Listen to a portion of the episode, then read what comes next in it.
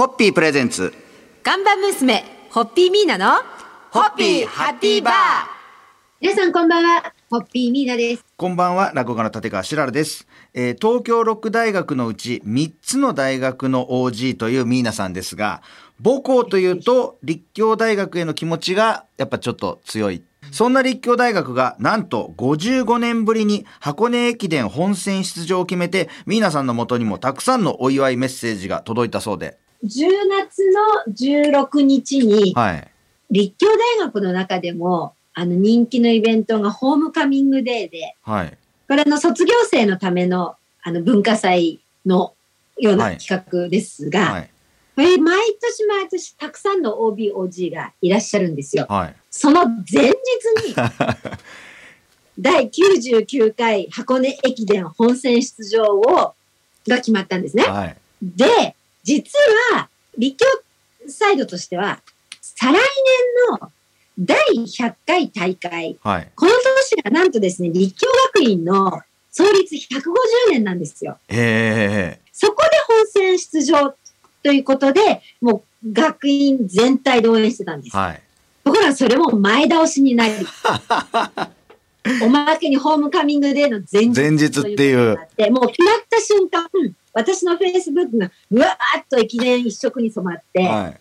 で、なのでホームカミングデーがものすごい盛り上がって、えで、夕方には上野監督と駅伝部のあの皆さんがいらしてくださって、トークショーがあったんですけど、はいトークショーがあった8号館はもう本当に大変なことになったみたいでした。えしかもその決まったタイミングでその次の日にキャンパスに久しぶりに行くっていうと、やっぱ本当にもう青春時代がバーッと蘇るような感覚にもなりますよね。だから、あの、横断幕のはい募金が始まったんはいはいはいですけはど、私の友達たちもみんな、もう今すっごい駅伝で盛り上がってます。えーいやでも今日はね、こんな、えー、皆さんの母校の一つである立教大学が55年ぶりに箱根駅伝本戦出場というおめでたいニュースをお伝えさせていただきました。というところで乾杯のご発声いただけますか？はい。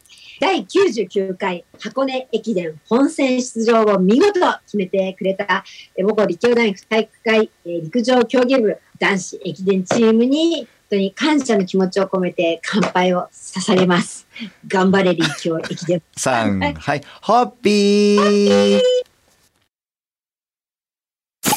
ホッピープレゼンツ看板娘、ホッピーミーナの、ホッピーハッピーバー皆さんこんばんは。ホッピーミーナです。こんばんは、落語家の立川しららです。え昨日は皆さんの母校でもあります立教大学の駅伝チームが箱根駅伝出場の切符を手にしたというおめでたい話題を紹介しましたが、さらにモータースポーツの世界からも皆さんのもとに朗報が届きまして、え9月に菅生で行われた2022年のスーパー GT 第6戦 GT300 クラスで我らが25号車、ホッピーシャッツ GR スープラが10位入賞ということでおめでとうございます。ありがとうございます。ようやく苦労し続けている我らが土屋監督とはいチームホッピーシャツなんですけど、あの土屋らしい走りができるようになってきたなというふうに感じてます。いやでも本当にこのここまでの道のりは平坦ではないっていう言葉では語り尽くせないぐらいえ今シーズンから自社製作の GR スープラを投入して以降テスト走行でのクラッシュですとかエンジントラブルなども重なりました本当に道のりが険しかったですよね。うんでもあのえっ、と私ちょっとすぐは見に見に行けてなくて、はいあのその次の第7戦のあの大分あのですね、はい。レースを見に行ってたんですけれどもあのピエール北川さんが手作りって言っていいのかなとか言いながらまあ言ってくださったけど本当手作りなんですよね。はい。車を手作りってどういうことっていうことなんですけれ。ど、はい。うん、あの本当部品の9割も自分たちで作ってるし、うん。でそういう意味ではん誰よりも車が分かってる。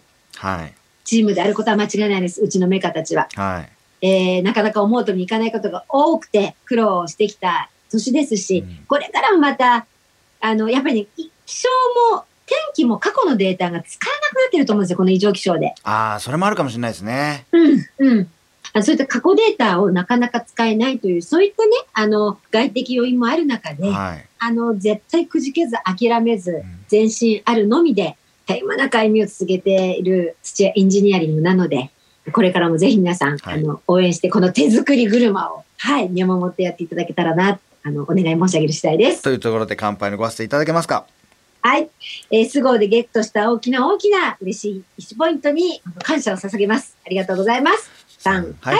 ホッピーホッピープレゼンツ看板娘、ホッピーミーナの、ホッピーハッピーバー皆さんこんばんは、ホッピーミーナです。こんばんは、落語家の立川しららです。まあでも今週はですね、あの、皆さんの周りのハッピーな情報を紹介するウィークとなっておりますが、その犬島のホッピーバーにあるミーナガーデンからも朗報があったそうで、そのお話を今日ちょっとお聞きしたいなと。実はまさに私の今朝の朝食だったんですけど、はい。柿が鳴りまして、え、柿って、それ皆さんさらっとなりましたっておっしゃってますけど、これだって、桃栗3年、柿8年ということわざがあるように、え、柿が実をつけるまでってこれ、育てんの大変なんじゃないですか？柿の木は昔からあった木なんです。残した木なんです。昔からあった木？で、あの、で、なので、実はそこの庭、ミーナガーデンにしてから、はいあの、柿がなってるのは分かっていたんですが、はい。今年はいよいよそれをいただくことができて、はい。もうすごく甘くて美味しかったです。味が濃くて。ね、できるなら、来年の秋は、はい。このミーナガーデンの柿を使ったホッピーカクテル、もしくは、なんかおつまみを考えて出してみたいなと思いますね。この時期ですね、10月の。いいですね。あ時期的にもそうですね。来年はちょっと柿を使ったものとかやってみたいなって今思ってます。またちょっとこう、いろいろと夢がどんどんミーナガーデンもいろいろと広がりますね。とっても広がります。あとね、ローズマリーがすっごく入ってるんですよ。はいはいはい。だローズマリーも使いたいなとか思ってまして、あの、瀬戸内国際芸術祭は11月6日に閉幕しまして、まはた3年後ですけれど、はい。はい、あの、月1は、赤いうちはホッピーバー開けてですね、うん。あの、はい。で、なんかいろいろな発信を、犬島ホッピーバーを舞台にして、うん。あの、いろいろな発信をして、地球環境を、あの、地球の良さを取り戻していく、気づくっていう、大切にしそうこうよっていう、あの、発行プロジェクトをしていきたいと思ってます。そろそろお時間でございますんで、乾杯のごわせていただけますか？はい。えー、犬島なんですが、空気がもう素晴らしく綺麗な空気で、えーございます。はい。それで、あのーそんなね、中で育っている、うんえー植物たちなので、本当に力が強くて、はい。味も濃くて美味しいんです。はい。えーぜひ、えー今後もですね、あの、犬島の味を一人でも多くの方にお届けしていきたいと考えています。さん、三はいはい。ホッピー。ホッピープレゼンツ。看板娘、ホッピーミーナの、ホッピーハッピーバー。皆さんこんばんは、ホッピーミーナです。こんばんは、落語家の立川しららです。え、ここ数年、本当にサウナブームとなっておりまして、整うという言葉が流行語になり、うん芸能界にもはいサウナーと呼ばれる愛好家が本当にどんどんどんどん増えております。で、ミーナさん、サウナはいかがですか？あんまり得意じゃないんです。あ暑くて耐えられない。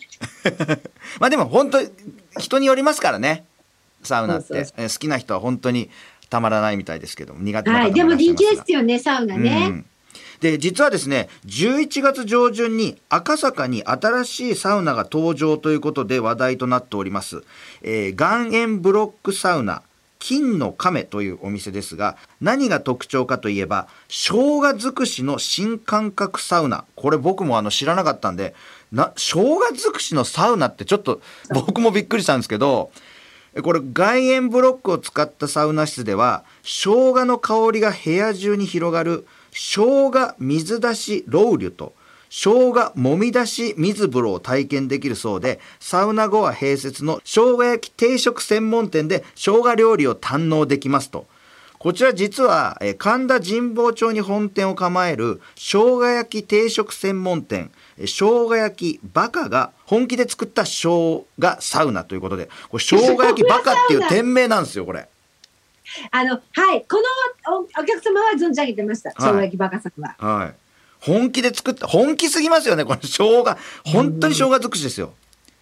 本気ですから、あの、生姜焼き定食を召し上がりながらのドリンクも本気ですから、生姜ホッピーが楽しめるそうですよ。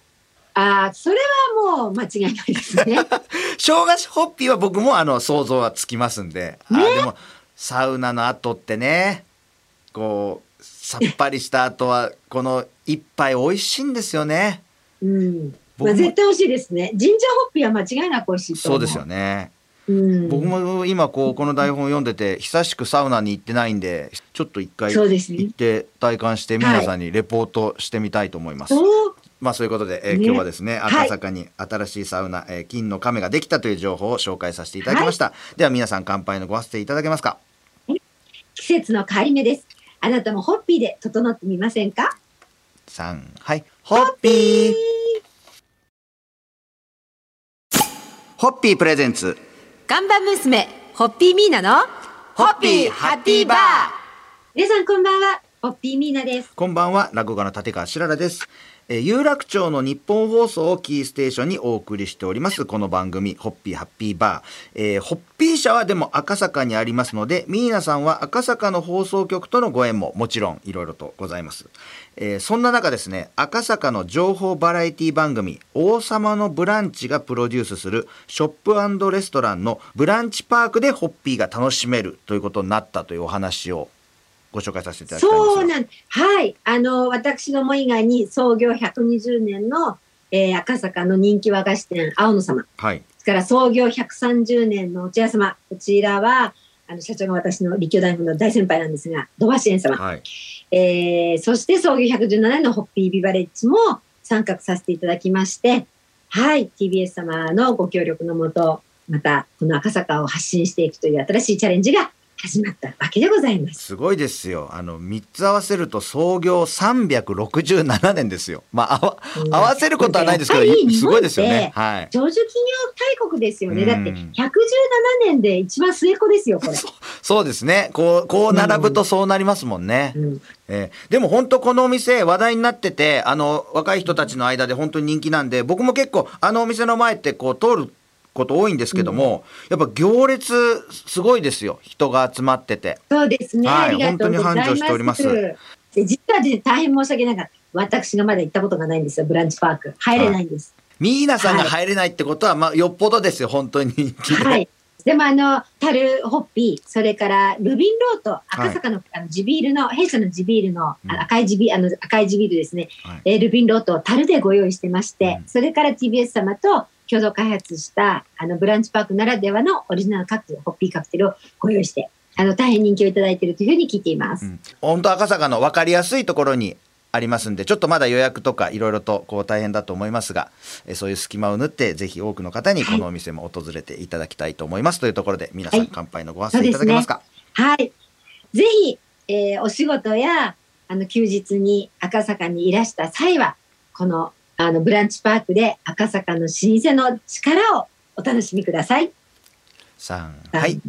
ホッピー